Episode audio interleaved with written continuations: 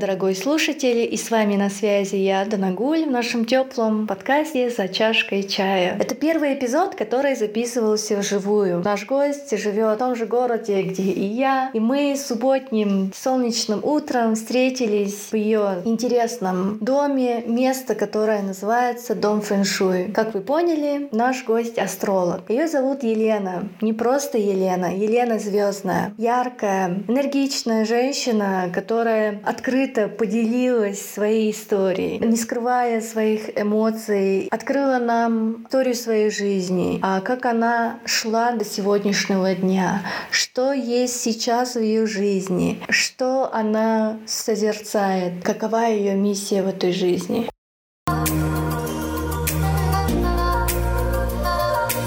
Расскажите, кто вы, кто вы в этом мире, а как вы себя чувствуете сейчас. Дополните эту историю рассказом, где вы родились, как вы жили и где сейчас живете, чем вы занимаетесь. Здравствуйте. Я Елена Звездная, я восточный метафизик, я занимаюсь метафизикой, и это включает в себя астрологию бадзи, фэншуй — это энергии дома и пространства, в котором мы живем, работаем, и цемень — это энергия пространства, энергия времени, которую можем использовать для достижения своих целей. К этому я пришла в 2010 году уже окончательно, до этого у меня были попытки познать э, эту науку, но немножко проходило все обрывисто, прерывисто, и было информации очень много, но она была разрозненная, она не сходилась. Вот. И поэтому так получилось, что я училась э, в школе для одаренных детей. Э, нас было всего два класса в этой школе. Был гуманитарный класс и был математический. Я училась в гуманитарном классе, языки,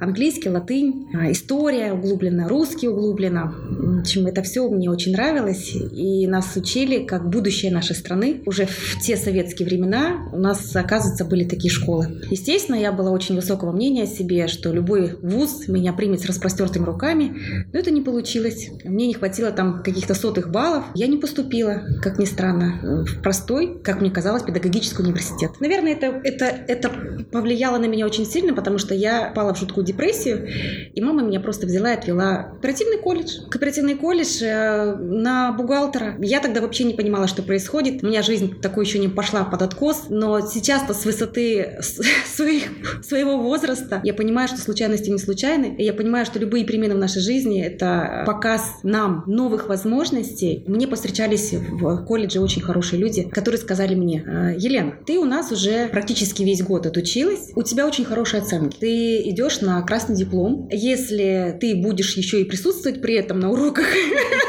то мы тебя не отчислим. А я вообще не понимала, что происходит. Я просто потерялась. Я просто ходила, не ходила, отвечала, не отвечала. А оказывается, а, довольно хорошо ушла. И то, что мне мой преподаватель, мой завуч сказал, что ты довольно сейчас хорошо идешь, оно меня мотивировало. И я закончила этот техникум с красным дипломом.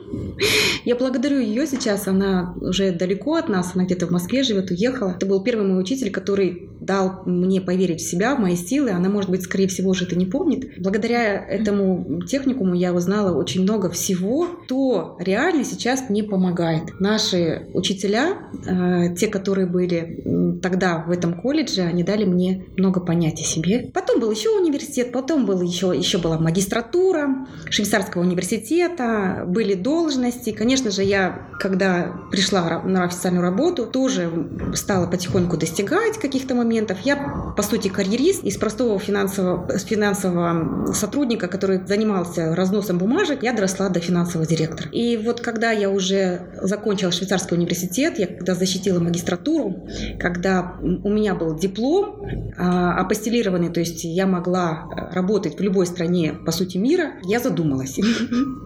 Я задумалась, и я просто поняла, что все эти три красных диплома не дали мне понять истины а, Вселенной. То есть они не дали мне счастья. За плечами уже был разрушенный брак, уже возник второй брак, и до сих пор я так и не поняла, зачем я здесь, кто я, в чем мое счастье, в чем мое несчастье. Э, поэтому э, я очень сильно увлеклась к этому моменту уже фэншуй и стала стала профессионально изучать фэншуй. Я стала замечать закономерности. Эти закономерности а, были в следующем. Они были очень смешные. Например, мой муж кореец, когда я мыла мультиварку, хорошо так ее мыла. Мультиварка, вы сами знаете, что у корейцев а, рис – это основное блюдо. Вот, и когда я мыла эту мультиварку, после этого приезжали гости. Очень много гостей. Когда мы, например, приносили домой большое количество денег, появлялись деньги. Еще появлялись деньги. То есть какие-то такие закономерности начали проявляться в жизни, и я понимала, что это именно закономерности, это не просто так. Либо, допустим, самое первое мое представление было фэншуй,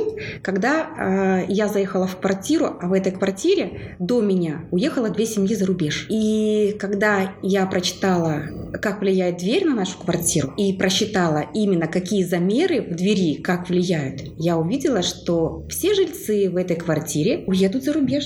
В это время, это был еще мой первый брак, в это время мой муж уже жил в Омске, он активно звал нас туда, чтобы мы переехали из Казахстана жить в Россию. Что я сделала? Я не хотела ехать туда. Что я сделала? Я поменяла дверь, э, чуть-чуть размеры э, изменила на удачный. Муж вернулся домой, я нашла работу.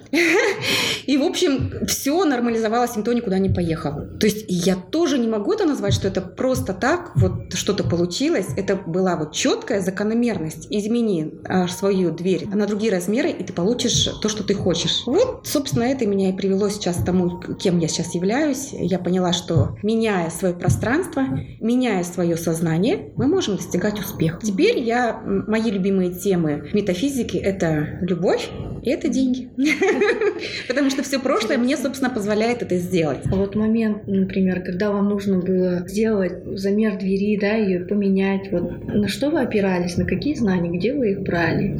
Какой это был год? Был ли интернет? Вы это просто взяли, загуглили или спросили? Спросили, взяли консультацию. Ну, интересно. Вы знаете, я вот так поняла, что всегда найдутся те люди, которые начинают подсказывать. Главное — услышать их. В то время я работала в элитном бутике, который продавал косметику. Э, я начинала с... с моя, ну, моя карьера была с продавца элитной косметики. И около нас был букинист. В этом букинисте была очень умная женщина. Она мне давала разные советы. Например, советы те, которые... Как, как себе привести за 5 минут свою кожу в очень классное состояние.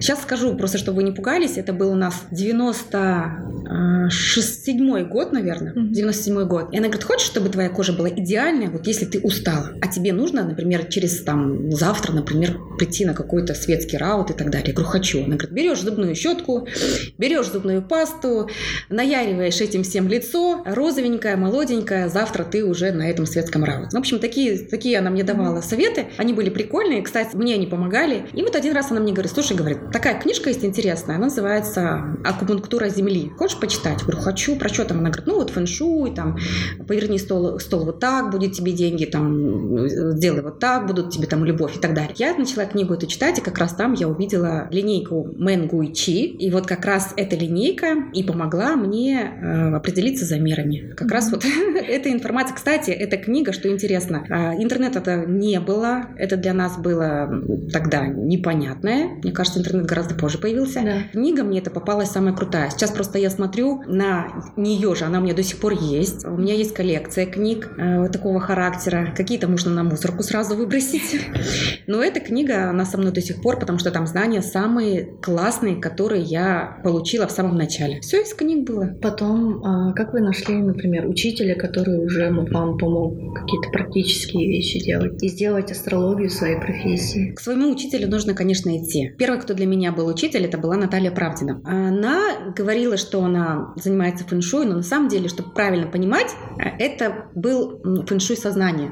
Это была позитивная психология, угу. ничто более. Потому что э, изображение кого-либо на, на стенах, оно не может принести нам то, что мы реально хотим. А вот позитивная психология, э, научиться принимать вещи спокойно, принимать изменения с радостью, научила именно она. Вот она была первым тем учителем, учителем. Я на ней, наверное, жила с 2005 по 2006 год. Я как раз тогда переехала в Астану. А, у меня ничего не было, абсолютно. Меня пригласили сюда работать финансовым директором в Астану. У меня была маленькая квартирка, которую мне снимала компания. У меня ничего в ней не было, ни телевизора, э, ни даже кровати никакой не было. Был диванчик, простой, э, неказистый диванчик. Я привезла из, э, от мамы, привезла магнитофон, были тогда еще, может, помните, магнитные кассеты. И да. вот на магнитных кассетах я слушала ее голос, я покупала ее литературу, я читала, я слушала, я читала и слушала. Только благодаря ей, и вот это 2006 год, для меня, я думаю, что он был один из самых хороших. То есть мне было очень тяжело перебраться. Э, у меня как раз состоялся развод. Э, мы делили имущество, мы делили ребенка. Э, была, была тяжелая психологическая ситуация, материальная тоже была тяжелая ситуация. Но тем не менее, вот этот человек мне тогда, можно сказать, через весь мир протянул руку своим голосом. Благодаря ей много, многому чему добилась. Это был мой первый учитель. Mm-hmm. Я до сих пор заглядываю на ее страницы. Сейчас это стало все проще сделать. Сейчас у нас уже есть интернет, можно даже ей написать писать по интернету. И даже я ей писала, кстати, тогда, пожалуйста, приезжайте к нам в Павлодар, проведите курсы. Вот. Ну, понятно, что мне никто не ответил. Я тогда немножко обиделась. Сейчас, сейчас мне кажется, это все ну, через улыбку. Ну, а дальше уже я делала так. Э, я работала, работала, работала, и временами, опять-таки, слушала ее истории. Э, в один прекрасный момент я узнала, что я забеременела. Я поняла, что надо теперь побольше отдыхать. Когда я стала больше отдыхать, когда уже родился ребенок, я вообще увидела, что у нас, оказывается, небо голубое. То есть я выходила на улицу с ребенком, с коляской. Я сидела. У меня не было такого бешеного графика, как у нас он бывает, когда мы работаем на работе. Я просто заметила, что трава зеленая, что небо голубое. Я заметила эту неспешность, которая вокруг. И я поняла, что что-то я упускаю в этой жизни. Почему я столько времени провожу в офисе, в стрессе. Это тоже было для меня осознание сознанием очень большим, мне приходит сообщение в мейле. Не хотите ли вы поучаствовать в тренинге у Раймонда Ло? Раймонд Ло – это известный мировой консультант по фэншуй. И я сказала так себе. Денег особенно не было, да, были накопленные деньги, понятное дело, но они все уходили на ребенка. Я сказала себе так. Если я найду билеты в Москву за определенную сумму, там, за 60 тысяч, а, туда-обратно, то я полечу. А на то время билеты стоили туда-обратно 120. Было странным, но я открываю э, сайт с билетами, билеты стоят 63. Только сегодня, только пару билетов, и они стоят 63. Я думаю, ну, ну вот как? Я их беру и лечу. Вот и все. Вот это было в 2010 году уже, из 2010 года я уже начала очень плотно, очень профессионально изучать китайскую метафизику. Дальше мои, моими учителями были э, очень много школ, но действительно я хочу сказать, чтобы найти своего реального учителя, который будет тебе реальные знания давать, нужно несколько школ пройти. То есть ну, ты его ищешь, главное, нужно быть готовым, чтобы он у тебя появился. У меня сейчас два учителя, двое мужчин, один находится в Европе, один в России, и у обоих я прохожу обучение регулярно, ежедневно, до сих пор. Вы этих учителей принимаете как наставников, ну, имеется в виду, он не просто человек, который вам дает знания, да, а вы можете с ним вот так, не знаю, поделиться чувствами, что-то обсудить, помимо астрологии, как с другом? Да, с одним из учителей я это могу сделать, другой учитель э, пока мне так э, близко недоступен, но я знаю, что он в любом случае ответит на мои любые запросы, если я к нему напишу. То есть и было, было на днях случай, когда мы с ним просто переписывались. В общем, это здорово, когда ты знаешь, что есть человек, который опытен, опытнее тебя, который может ответить на какой-то твой вопрос, который ну, вот, вот состоялся. Вообще. Да, я к ним уже пришла. Uh-huh. И я за это очень благодарна и судьбе, и им, то, что они есть. Следующее, что хотела бы спросить, а почему звездная? Откуда появилась вот эта вставка? Потому что сейчас звучит, честно, как ваша фамилия. Елена Звездная, это рядом. Ну, никто не подумает, кто человек не знающий, наверное, так и подумает, что это ваша фамилия. Как оно с вами появилось? А, ну, как вообще это произошло? На самом деле я подумываю о том, чтобы заменить свою фамилию на эту фамилию. Угу. Потому что сейчас действительно вы правы, много людей говорят, что это моя фамилия. Э, есть некоторое несоответствие, есть некоторая вот такая странность, что в реальной жизни у меня другая фамилия, а это мой псевдоним. Угу. Я скажу, я скажу так, когда я этого не понимала, без астрологии, но когда я пришла вот в одну из компаний, у нас были психологические тренинги, нужно было изобразить каждого человека, кто как, как команда видит другого человека. Mm-hmm. Мы изображали всех, кого солнцем, кого там, я не знаю, камнем, кого там деревом. А ребята меня решили изобразить звездой. Они прям легли на пол uh-huh. и из своих тел сложили звезду. Я говорю, почему? Они говорят, ну потому что ты звезда, где не появляешься, везде звездность от тебя идет. Думаю, ладно, хорошо. Я приняла. Тогда это, думаю, ну, вроде как приятно. Потом, когда я начала изучать астрологию, есть у нас определенные знаки, которые дают человеку звездно. И эти знаки драконы. Дракон, если прям в точности с китайского переводить, означает трон. У меня их два в карте. Поэтому а, два дракона будет означать, что человек будет, куда бы ни появлялся, он будет э, вот эту звезду во лбу, он будет нести, никуда от нее не денешься. Такие люди, у которых есть драконы в карте, они очень много всего добиваются за счет того, что они уверены в себе, за счет того, что они хорошие руководители, за счет того, что они э, хотят привлечь к себе внимание. То есть это такие вот э, харизматы, которые тянут к себе людей, тянут к себе какие-то ресурсы за счет своей звездности. Но это я поняла гораздо позже, гораздо позже про себя думаю, надо же, как это все в тему, оказывается, легло. У меня была подруга, вернее, она и есть, она, э, я ей попросила, она очень хорошо делает никнеймы, любым людям, она себе сделала хороший никнейм, в тему. Я говорю, пожалуйста, подскажи, какой, какой никнейм? Она говорит, пару дней я тебе сделаю. И потом она сказала, ты звездная. Благодаря ей и благодаря тому, что я вспомнила, как люди меня видели, благодаря тому, что я видела в своей карте, я вот это все соединила и получила звездная. Да, многие люди говорят, что не очень хороший, затасканный какой-то псевдоним, но он очень хорошо отображает мою суть. Я отдаю лучи, я грею.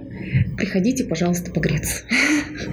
Честно, я никакую затасканность вообще не ощущаю. Да? Мне тоже очень импонирует. И мы даже с мамой дома, когда Елена звездная, мы не говорим просто Елена, я говорю, звездная Елена. И это прямо идет как бы вместе. Да. Поэтому, ну... стоит, стоит, стоит задуматься над тем, чтобы изменить э, документы. У меня даже муж говорит, я, говорит, муж звездный.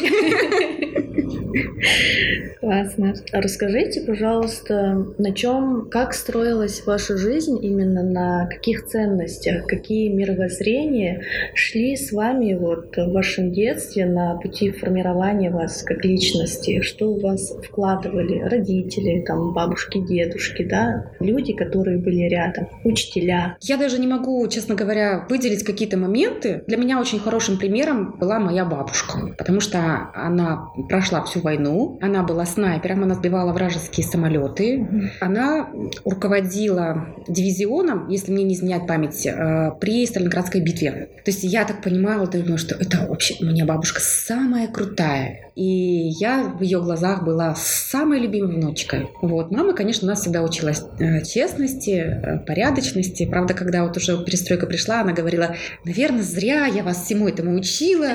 Мне кажется, это не приведет вас к деньгам.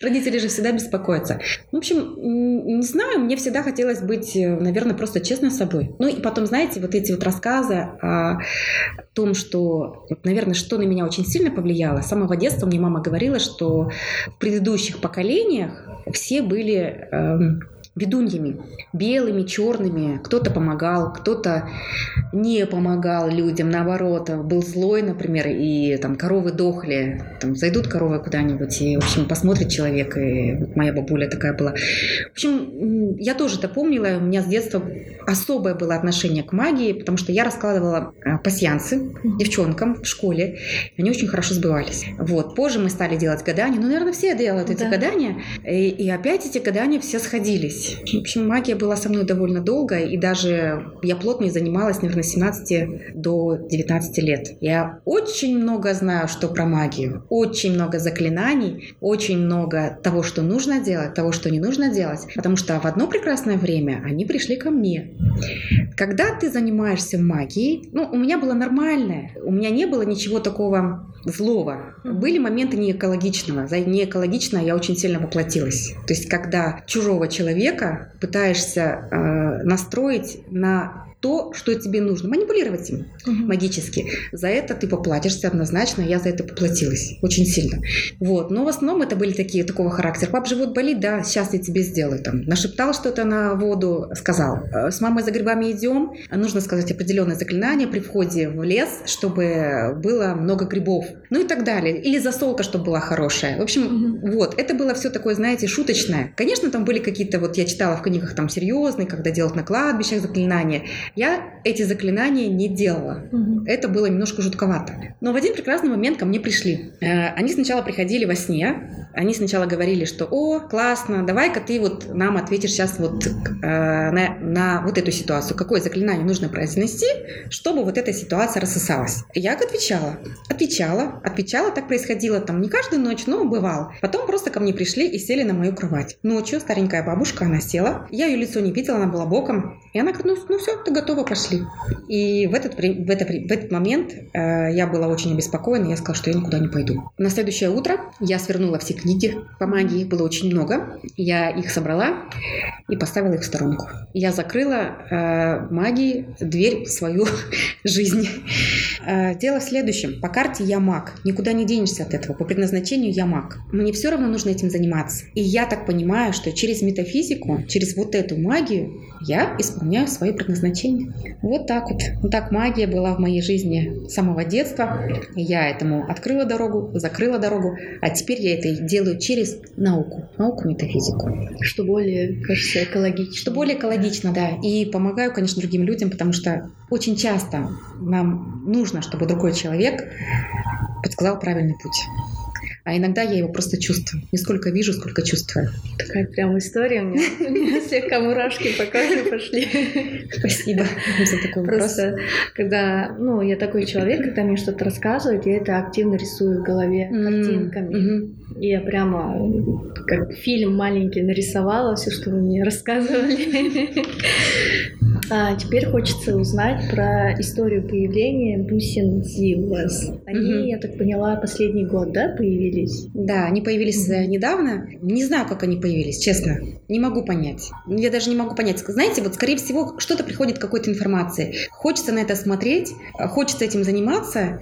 И ради этого я поехала в Непал. Угу. Моя поездка, я не знаю, сколько отсюда тысяч километров, но честно, честно говоря, э, это несколько пересадок, и это полета около 13-15 12 часов. Я полетела туда одна, вообще на обум, не зная, что будет там, угу. кто меня встретит. Конечно, я знала, я уже с гидом заранее договорилась, но этот гид тоже был выбран по интернету. То есть я просто доверилась, что все будет в лучшем виде. Я туда приехала, начала смотреть, как люди там живут, угу. и вот там уже нашла партнера, который этим может заниматься, и стала привозить это сюда. Я не знаю, как это появилось в моей жизни.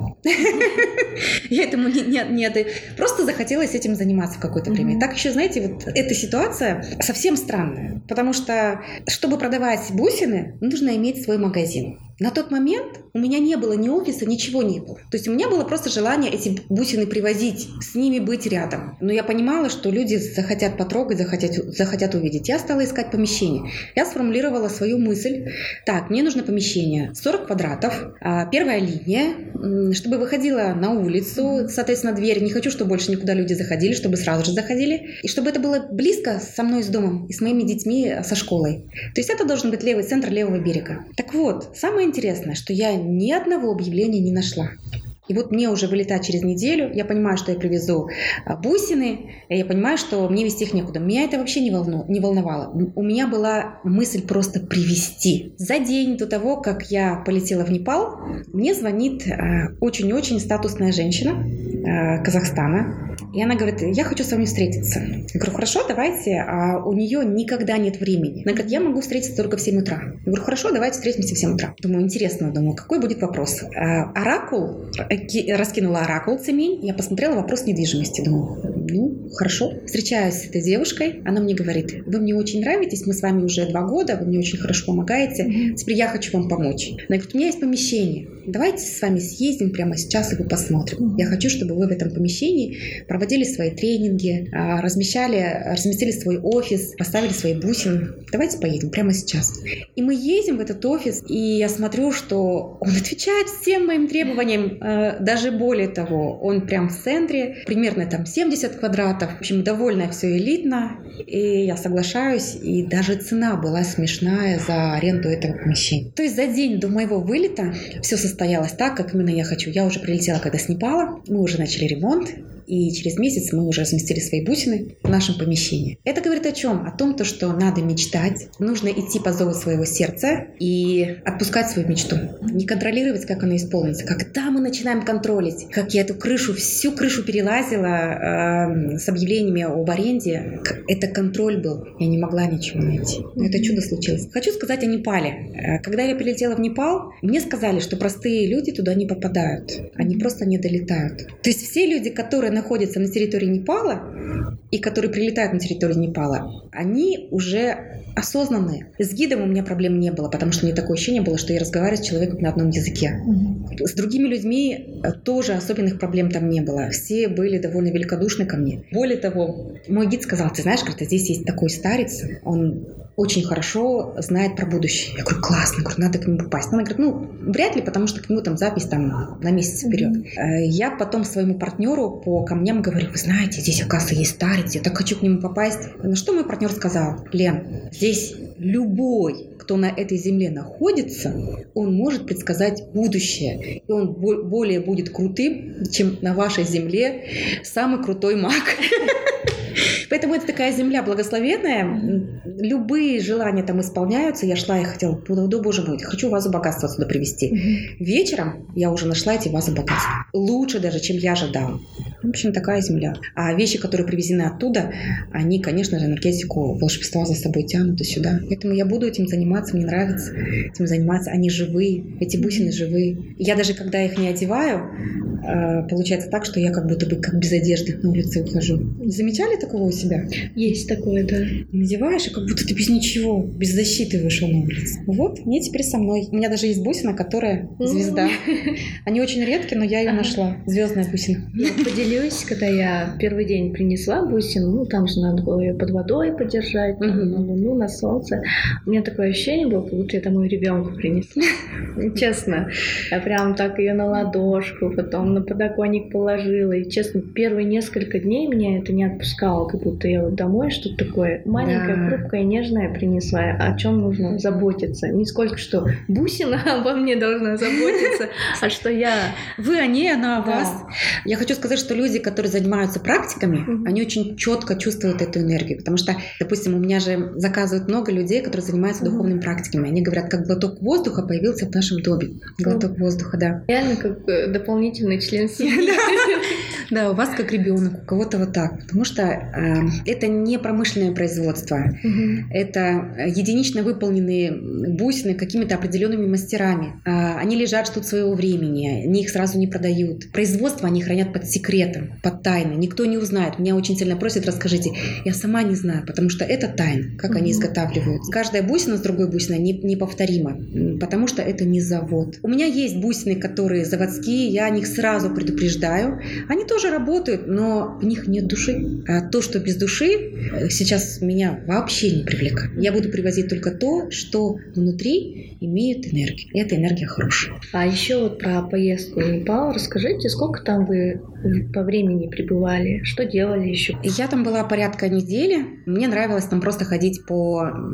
Там есть тупо Боуда. Я вот как раз-таки на ней зачастую была. Вокруг нее просто ходишь. Просто ходишь, просто наблюдаешь за людьми. Мне вообще, в принципе, нравится попадать в истории, в которых я еще не была. И как раз-таки мой партнер, он находился на территории этой ступы, и мы с его окна могли смотреть просто как э, на этот храм, как люди ходят вокруг этого храма, монахи молятся. Меня, кстати, это очень сильно удивило. Монахи, оказывается, ходят, молятся за мир и счастье всех, кто живет на этой планете. Для меня это было удивительно, потому что мы привыкли как? Мы привыкли так, чтобы просить за себя, за своих родных и близких. А они меня научили там говорить, нет, ты неправильно делаешь. У меня была такая ситуация, когда я могла попросить у ламы благословения. Конечно же, нужно было за благословение что-то отдать. И там была какая-то сумма, не помню, 2000 тенге, что ли. Я кинула клич своим подписчикам, я говорю, если хотите, пожалуйста, давайте давайте я за вас э, в этой книге оставлю благословение, они прочитают за вас пуджу. Когда я принесла деньги, они говорят, пожалуйста, вот, вот эта книга, вы можете вписать всех членов, которые э, захотели, чтобы за них разнесли пуджу. Я записала всех. Они закрыли эту книгу и начали пуджу. Я говорю, как так? Почему закрыли? Вы же должны их прочитать. Они говорят, нет, вот эти люди дали возможность, чтобы мы прочитали Пуджу за всех людей вокруг мира. Теперь ты сиди и проси не про этих людей, а про всех людей во всем мире. То есть вот это их момент, то, что они принимают монашество, делают аскезы определенной своей жизни.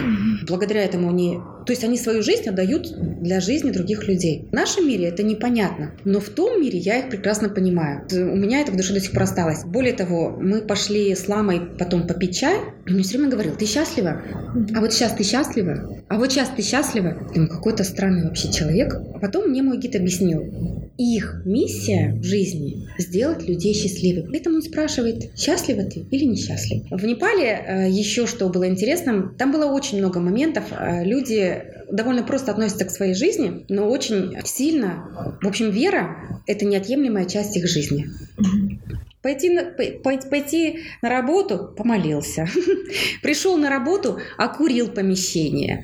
А, там что-то в обед, там пошел еще кому-то. Там у них очень много есть э, мест, где можно прийти, просто какое-то жертвоприношение дать. Но жертвоприношение в нашем понимании – это что-то там, барашек или что-то. Нет, цветочки поставить, помыть это место, э, э, свечу поставить, например, благовоние, что-то в этом роде. Еду поставить, например, рис поставить. Все, это вот и есть жертвоприношение. Ты это сделал, сделал, ты взял это благословение, идешь дальше себе спокойно, работаешь, занимаешься своими делами. Очень интересно было, что на меня обращали очень много внимания мужчин, потому что я белая, они темные, был такой резонанс, но ничего такого не было. То есть они просто обращ... оборачивались, э, и все на этом. Никаких таких моментов не было. Не говорили, что страна опасная, грязная, что нужно брать с собой там какие-то вещи дополнительные, без, обез, обезопасивающие себя. Но у меня прошло все довольно хорошо. Я просто поняла, что Непал – это страна преодоления гор. Гор в своем сознании, либо кто еще до своего сознания не дошел, он преодолевает горы в физическом плане. То есть они прям заходят, они покоряют эти вершины. Но когда они покоряют вершины, они как раз-таки покоряют свое сознание. Поэтому Непал – это страна для покорения своих гор. Для меня это тогда вывод был вот таким. Тоже захотелось. Надо. Да. Только надо, конечно, ехать готовым, угу. потому что там э, особенного сервиса, так как здесь у нас нет. Нужно знать хорошо э, английский язык, а если нет, есть гиды русскоговорящие, можно их нанимать. Пишу себе на будущее, когда граница да, жизнь как-то стабилизируется чуть более. Ну, опять-таки, ламы нам говорят, что это годика два. Мы, мы с ними сейчас поддерживаем отношения, и они говорят, что еще годика два нас потрясет. Ну, я думаю, мы это переживем. Переживем. Да. Ну, Адаптируемся. Да. А что вас сейчас наполняет? Что вас мотивирует каждый день делать действия, а, что-то творить, изучать? Наверное, дети. Потому что я хочу, чтобы у них было все хорошо. Я для этого очень много делаю. Я для этого сейчас муж тоже, тоже делает делает. Но, конечно же, вдохновляет очень сильно э, хорошие результаты моих клиентов. Мне это очень вдохновляет, особенно если у человека, который не мог зачать ребенка на протяжении 5 лет, наступают заветные две полосочки. И ты знаешь, как это все произошло. И он тебе сообщает. Вот это очень сильно мотивирует. Я начинаю бегать э, кругами, туда-сюда, хаотично, начинаю кричать от радости. Вот это меня очень сильно вдохновляет. Да. У меня есть, у меня есть примеры, которые люди, например, говорят, муж мне изменил, я им говорю, разводись. Видно по карте, что это нужно сделать. Нехороший человек, надо убрать его из жизни. Человек не может от него отстать. Все-таки настаиваю на своем. Человек уходит от мужчины, начинает заниматься тем, то, что по карте лучше, где у него деньги лучше идут. Достигает успеха, встречается с другим человеком и потом благодарит меня, потому что действительно там отношения отношения были в тупике, и сейчас жизнь и по финансовой э, составляющей, и по любовной человека не просто в разы увеличилась, это просто небо и земля. То есть человек ездил, не имел машины, не имел квартиры, сейчас машина, квартира, еще и должность в очень крупной компании. И это меня вдохновляет. Результаты, наверное. Все-таки я карьерист, и мне очень важно, чтобы достигнуть какого-то статуса в стране, и чтобы мои клиенты были с хорошими результатами, скажем так. Знаете, это как миссия, миссия в жизни. Mm. Да, это Ваша миссия. миссия. Поделитесь, пожалуйста, а, как проходит ваш день. Ну, назовем его один день из жизни астролога. Средний такой, можно со всеми составляющими событиями, не обязательно, что это только события понедельника, да? Нет, все дни абсолютно похожи на себя.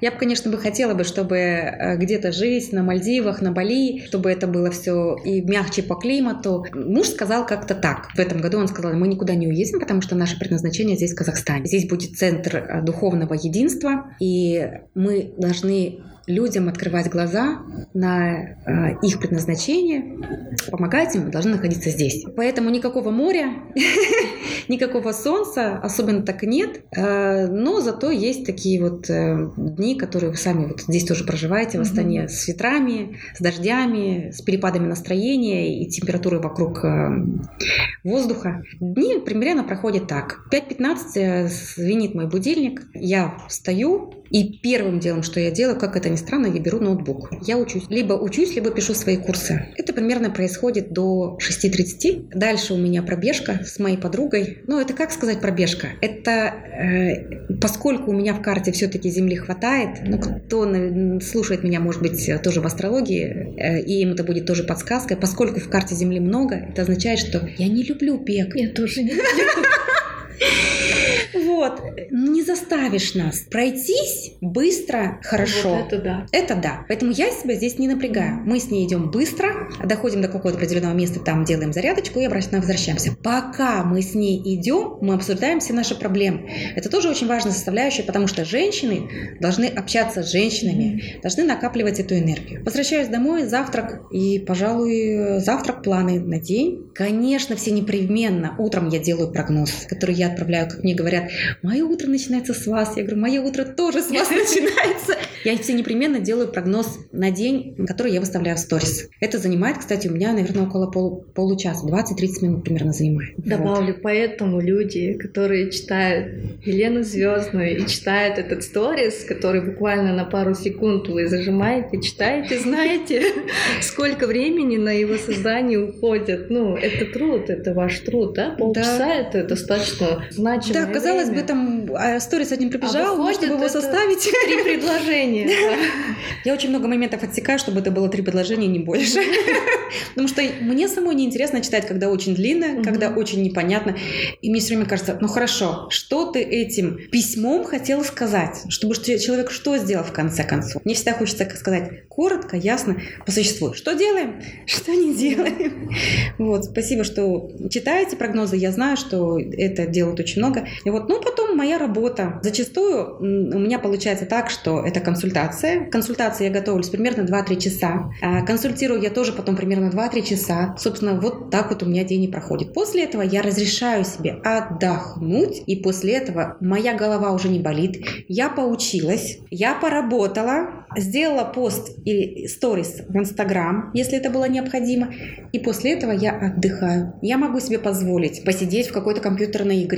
Я могу себе позволить посмотреть сериал. Это я стала себе позволять делать, потому что без этого э, мои мозги не отдыхают. То есть у нас интеллектуальный труд. Это нужно все дело отпустить. После э, работы больше этим не заниматься. Все. Утром нагрузка, днем нагрузка, вечером расслабление. Вот, пожалуй, так. Обычно я ложусь спать это в 10, там, в 11 часов вечера. Сейчас стало это возможно, потому что я стала раньше просыпаться. И опять-таки мой косметолог говорит, что классно, а от этого состояние твоей кожи улучшилось. То есть раньше это было не так. Я ложилась 2-3 часа ночи и просыпалась просыпалась с утра 10 утра. Это было немножечко не очень да. хорошо. Вот, так проходит весь день. Ничего такого особенного, ничего такого примечательного, но я очень рада, что я пересела на этот график, потому что я стала учиться. А если бы я этого не делала, то я весь бы день себе сидела бы мучила. Давай, давай, тебе нужно поучиться.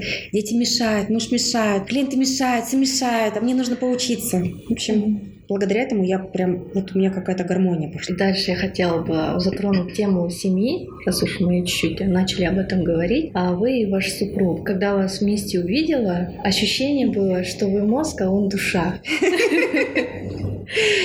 Расскажите, пожалуйста, ну, вкратце можете, как вы с ним познакомились, и как строятся в целом ваши отношения в семье, на чем строятся ценности вашей семьи? В этом году у нас произошли сильные изменения. Действительно, у Валериана, у него в этом году а, состоялась, можно так сказать, инициация, и у него открылся дар, он стал видеть. Сейчас, если, допустим, какие-то вопросы происходят, допустим, надо что-то порешать, я могу к нему просто подойти и спросить, что ты видишь, как в будущем это все состоится.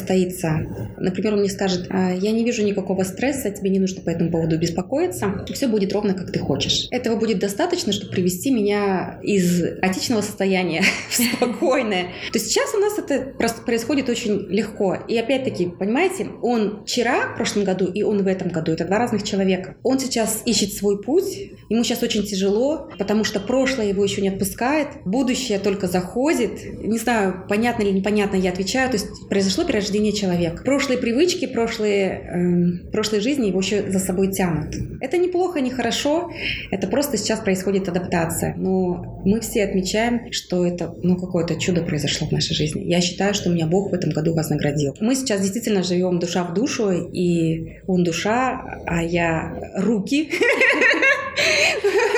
Вот. У нас происходит некоторое видение общей картинки начало возникать. Я его сейчас стала очень много слушать. А, наверное, я хочу затронуть тему прошлого. Дело в том, что в прошлом у меня был развод, была жизнь, была жизнь, вот как я хотела, чтобы она была как в фильмах, но этой жизни не происходило. Более того, когда у меня пошли достижения, оказывается, есть такое в карте, когда твои достижения, у женщины достижения идут вверх, у мужчины достижения идут вниз. Оказывается, есть женщины-карьеристки, ну, например, я, за счет которых идет ослабевание мужчин. Моя карьера вверх, мужчина вниз. Я этого не осознавала. Естественно, как ты можешь это осознавать, когда ты не знаешь э, астрологию? Это можно только понимать, когда будут происходить какие-то закономерности. Первым мужем мы прожили 10 лет. Мечты о том, что будет все хорошо, у меня уже не было. Я домой приходила, мне было просто страшно домой появляться. У него был черный пояс по, по дюдо или карате, я уже сейчас не помню точно. Как сказать, чтобы было понятно? Он мог меня очень сильно обижать в том числе и своими руками. И синяков не оставалось, потому что этот человек знал, куда нужно бить. Именно пройдя весь этот ад и кошмар, было все нормально первоначально. После того, как ребенок появился, вот эта ситуация в нашей жизни очень стала проявляться. После того, как я стала расти и не стала ждать и надеяться, что он будет кормить семью, после этого это еще больше стало проявляться в нашей жизни. Я не видела ничего более простого, как расстаться с этим человеком и уйти. И слава богу, все так состоялось. У меня хватило сил, Małżeństwa подать на развод и развестись. Слава богу, все так состоялось, что мы просто разъехались. Наши прения закончились. Конечно, я разрешаю Яне э, общаться. Я даже более того, я настаиваю, чтобы она общалась, и она ездила туда, нашей старшей дочери. Но, в общем, это все уже позади. Это дало мне хороший урок. Но самое интересное, что когда я вступила в отношения во второй брак, ситуация стала повторяться. То есть ситуация стала повторяться, то, что человек стал мной недоволен, то, что он стал на меня повышать голос, то, что у него стали дела не так идти хорошо, как были без меня. Я просто поняла, что ошибка-то во мне. Почему два разных человека вместе со мной превращаются в каких-то монстров. Я стала ходить по психологам. Был такой случай, когда у меня не было денег идти к психологу. Вернее как, они были вот последние и все. Я шла, это была зима, но мне нужно было к ней сходить. Я шла, это была зима, я была расстроена, мой нос был вниз, в депрессивном состоянии глаза были вниз. И я вижу, в снегу лежит купюра. Тогда прием у психолога стоил 5000. И лежит красная купюра пятитысячная. Я оборачиваюсь, никого по сторонам нет. Купюра, так знаете, она прям уже хорошо так полежала, ее прям нужно было так э, вытащить. Я ее вытащила, я думаю, вот, надо идти. Мне вот сама Вселенная говорит, что надо идти. Я ее в карман. Я, конечно же, сходила, психологу поговорили с ней. В общем, она мне помогла, спасибо ей. Это был начало моего пути, опять-таки, когда я начинала в себе разбираться. Это был все вот этот вот 2010 год, поиск себя, Потом я посмотрела свою натальную карту. Я поняла, что я женщина, которая не создана для брака. Есть такие женщины, которые не созданы. Все, что самое плохое, может быть, для мужчины в карте, в моей карте есть. я поняла, что елки-палки, оказывается, мой характер ведет к тому, моя натальная карта ведет к тому, чтобы мужчины со мной вместе превращались в монстров.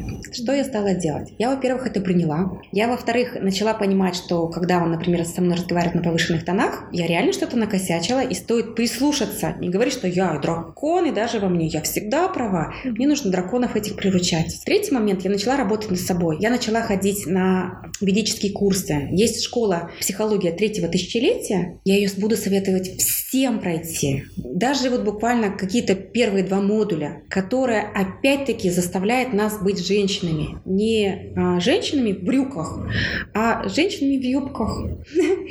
Вот это мне тоже очень сильно помогло понять, что можно себя изменить. У меня был очень хороший пример со мной рядом. Девушка, которая тоже была всю жизнь в брюках, вышла замуж второй раз. И в замужестве она уже себя смогла поменять. Я смотрела на нее, она мне рассказывала, как у нее это получалось. И я понимала, что если она себя могла изменить, я тоже могу себя изменить. Мой вопрос был к ней следующего характера. Сколько лет у тебя заняло изменение себя? Она сказала, пять лет.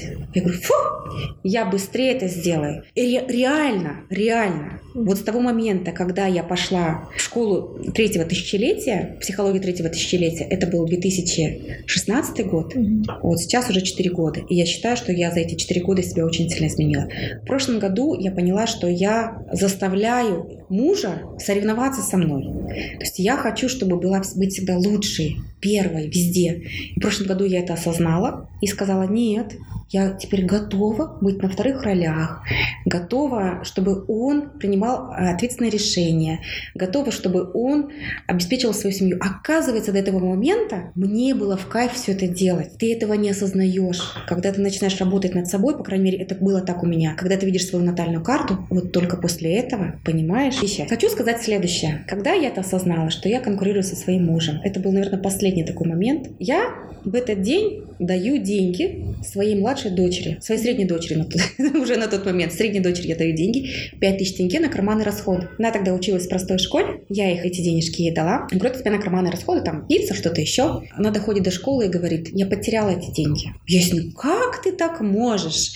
Ай-яй-яй, я эти деньги зарабатываю, все прочее. Mm-hmm. Знаете, что я делаю? Я иду и ищу по этому пути, я иду и ищу эти деньги. И тут меня осеняет. Эти деньги, которые были тогда в сугробе, 5 тысяч тенге, повлияли на мою судьбу, что я стала меняться. И теперь я их отдала для того, чтобы кому-то они тоже послужили каким-то таким крючком, который будет изменять их жизнь. Я их отдала спустя, не знаю, сколько там, 4 года прошло, 3-4 года прошло. И когда я только это осознала, мне прям в мозг пришло, что ты просто их вернула. Когда я это осознала, я вернулась домой, и уже никаких разговоров у нас по поводу этого не было. Просто это произошло через дочку. Вот. Вот такая у нас семейная история. А, познакомились мы с ним благодаря одной девушке.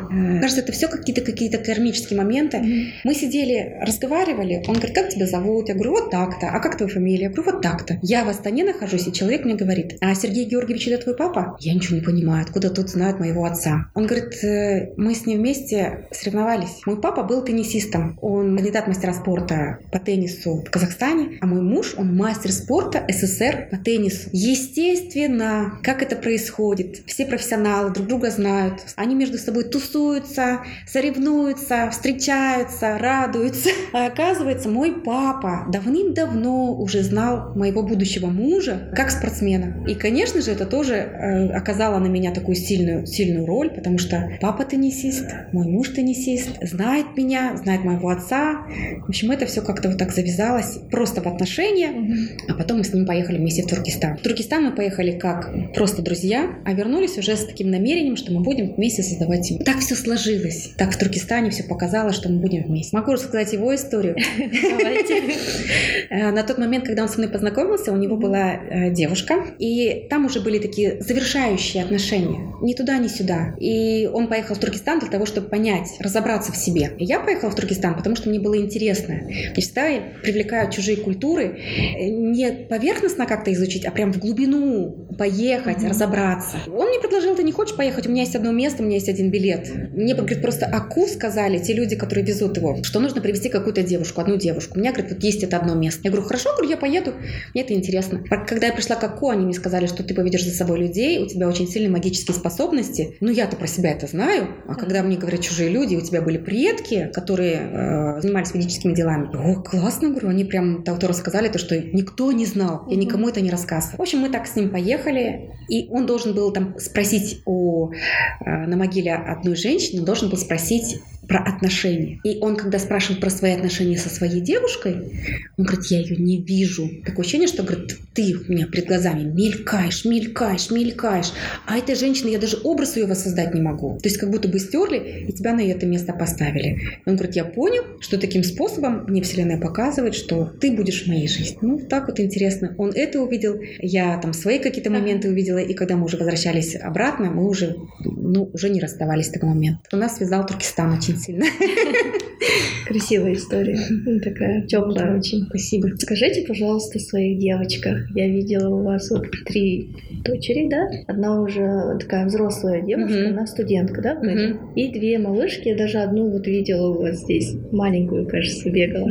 У нас три дочери. Старшая, получается, Яна. Mm-hmm. Она сейчас живет в Москве. У нее тоже интересная история. Она училась на программиста два года подряд. Но я знаю ее натальную карту. Я знаю, что это очень сложно для нее. Там пять видов высшей математики. Она выиграла эту профессию по гранту. Это обучение по гранту. Обучение, проживание. В общем, Министерство образования Российской Федерации содержала практически полностью. Но через два года она говорит, я не могу больше. Э, это не мое, это, эти высшие математики не мое, я не могу их сдать. Там еще физика прилагалась, я не могу это сдать. Конечно же, мы запереживали, потому что два года человек уже отучился. Мы запереживали, мы хотели туда лететь, ехать, договариваться, узнавать, что почем. По ее карте я вижу, что реально ей сложно, потом даже будет работать. Через неделю после всей, всей этой информации я просто опять-таки беру перерыв, я смотрю, какой месяц сегодня? Ага, вот такой-то. А как он для моей Яны по решениям? Ага, регулирующее божество. Это означает, что если человек заблудился, регулирующее божество будет делать так, чтобы человек нашел свой путь. И не всегда это мягко и пушисто. если человек сидит и вцепился зубами и когтями, он будет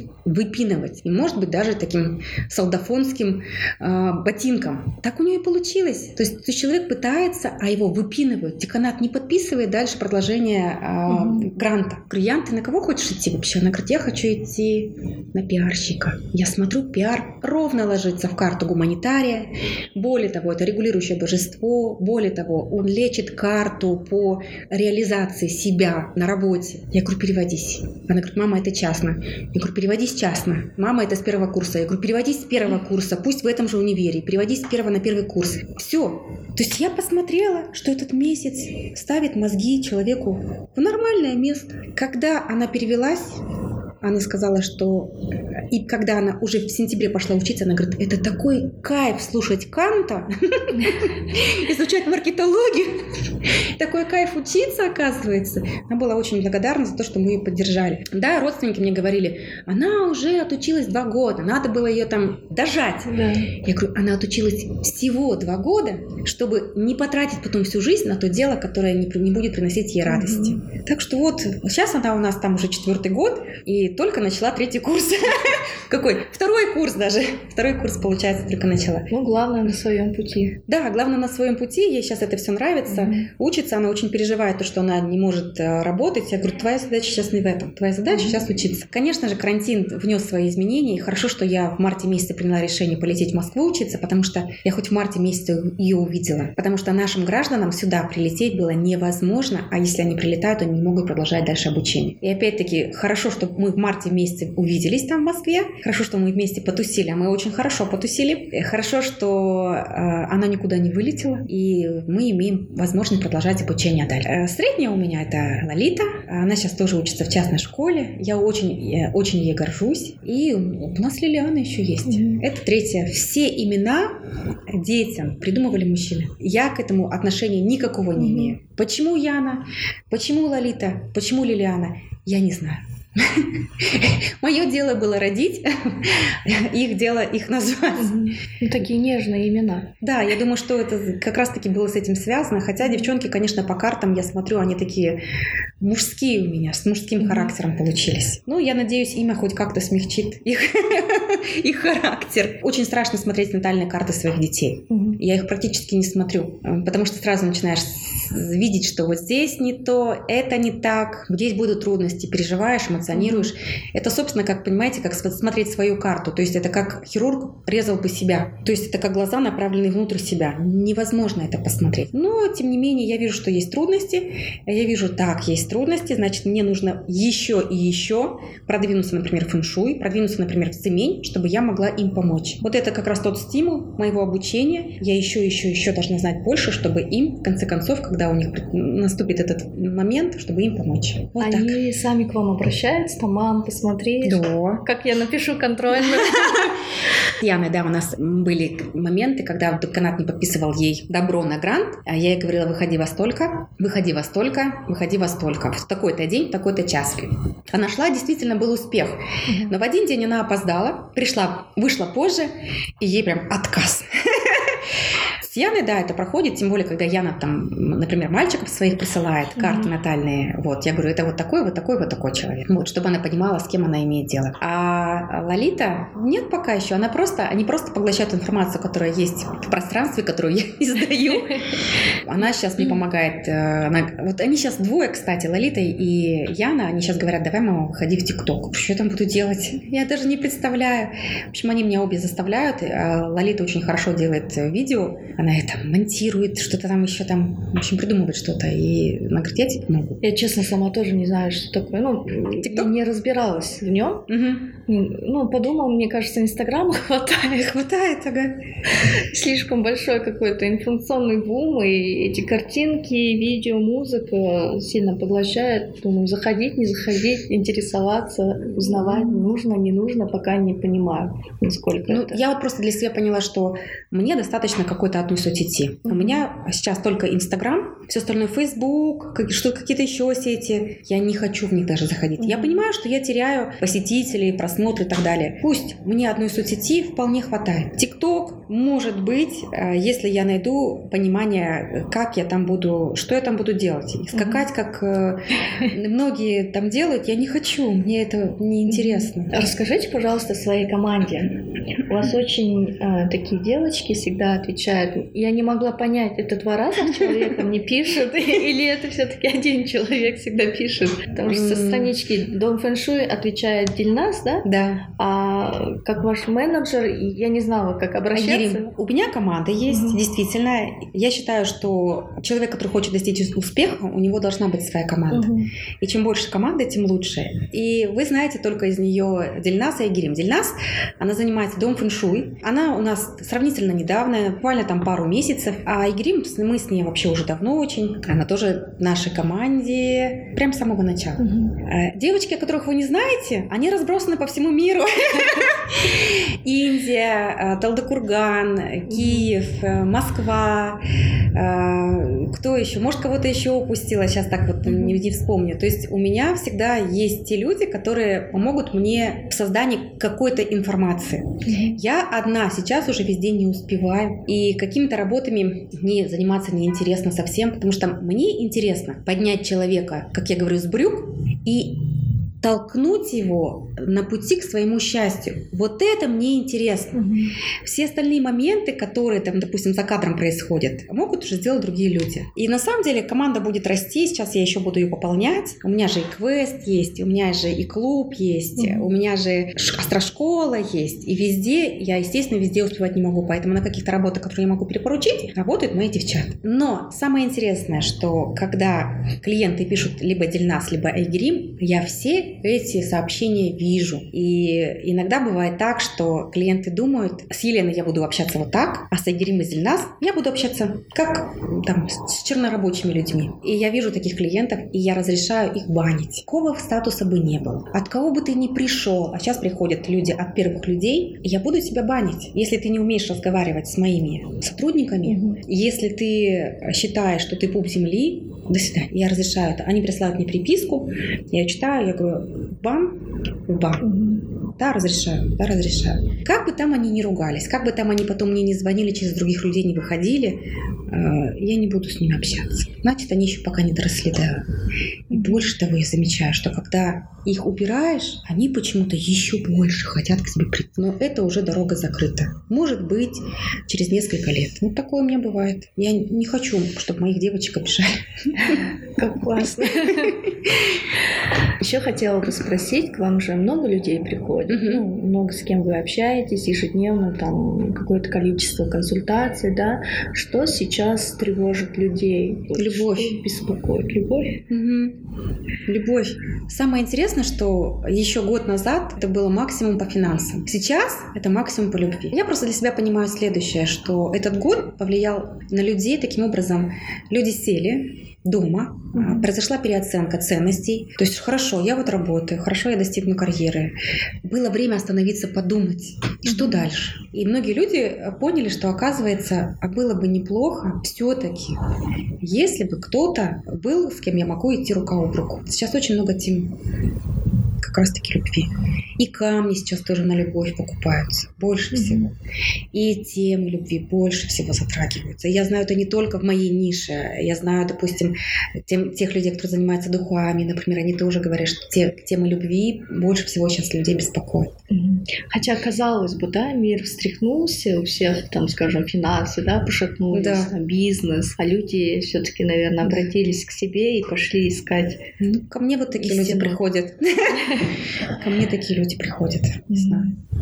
Вчера тоже с подругами обсуждали, что, во-первых, прямо знакомые начали жениться, угу. и реально у многих людей вот переоценка ценностей пошла. Они начали обращать внимание на дом, на семью, на бытовуху. На бытовуху, да.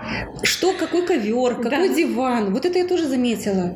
Как не пойдем, да, вот в Икее толпешных да. людей, все покупают посуду, я так смотрю, всем приспичило все покупать обратились контейнеры. к себе, да, вовнутрь, да. не вовне, а вовнутрь. Мне кажется, это правильно. Да. Потому что гармония начинается из дома. Знаете, вот меня очень сильно досадовало, когда, например, женщины достигают 40-45 лет и потом приходят и говорят, как, им, как мне выйти замуж. Сейчас такое происходит мы несемся в этом потоке, мы не замечаем времени, которое пробегает, нам ставят цели на работе, мы эти цели достигаем, забываем про себя, мы откладываем на потом. В 40-45 это проблематично. Мой гуру говорит так, когда к вам женщина пришла на тему любви, и ей, например, 40, скажите ей следующее. Даже, говорит, не, не надо никакие карты раскладывать. Если стратегия ее поведения не привела к замужеству до 40, значит, нужно менять стратегию. Вот так. Значит, нужно менять стратегию. Видно, сейчас вот как раз у нас 2020 он меняет меняет, меняет эти стратегии. Я так на это надеюсь. И напоследок, э, что бы вы хотели пожелать нашим слушателям, все, кто будут слушать, может попозже, э, потому что запись она всегда будет э, храниться где-то в облаке, может через год, через два, ваше искреннее такое чистое пожелание людям. Я бы хотела пожелать ну, конечно, хочется пожелать, как всегда, здоровья, мира, счастья, mm-hmm. любви и прочего. Э, и хотела бы просто какие-то моменты, наверное, обратить внимание, чтобы не боялись перемен. Перемен — это нечто новое, это начало новому. И только в переменах рождается новая возможность. Я бы хотела еще сказать, чтобы люди не паниковали. Вот эта паника и страх, которая сейчас засаживается в сердца людей, насильно засаживается, она приводит, э, опять-таки, к неправильным решениям человека. Нужно эту панику и страх не впускать в сердце. Не впускать, что значит? Не слушать телевизор, не слушать э, новости тем более, э, не слушать токсичных людей. Токсичные это те, которые заставляют вас тревожиться по каким-то пустяковым делам. Иметь свой разум, слушать свое сердце. Слушать свое сердце очень хорошо получается по утрам. Вот только тогда у человека наступает хорошее светлое будущее. Так что не no паник и любви всем. Благодарю, а, благодарю вас за уделенное время, за такой открытый разговор. Все, что вы рассказывали, ну, очень глубоко. Где-то вы затронули личные да, темы. Это очень ценно. Спасибо вам. Очень было интересно. Я смотрю на часы, мы с вами прямо так прилично посидели. Да, очень, спасибо. Да. Интересно с вами. Вы действительно очень такая яркая, звездная, там такая волшебница. Хорошо, спасибо. Да, желаю вам благополучия в семье. Тем более вы знаете, как создавать это благополучие во всех аспектах, чтобы вы всегда были рядом с родными, любимыми и процветали. Спасибо.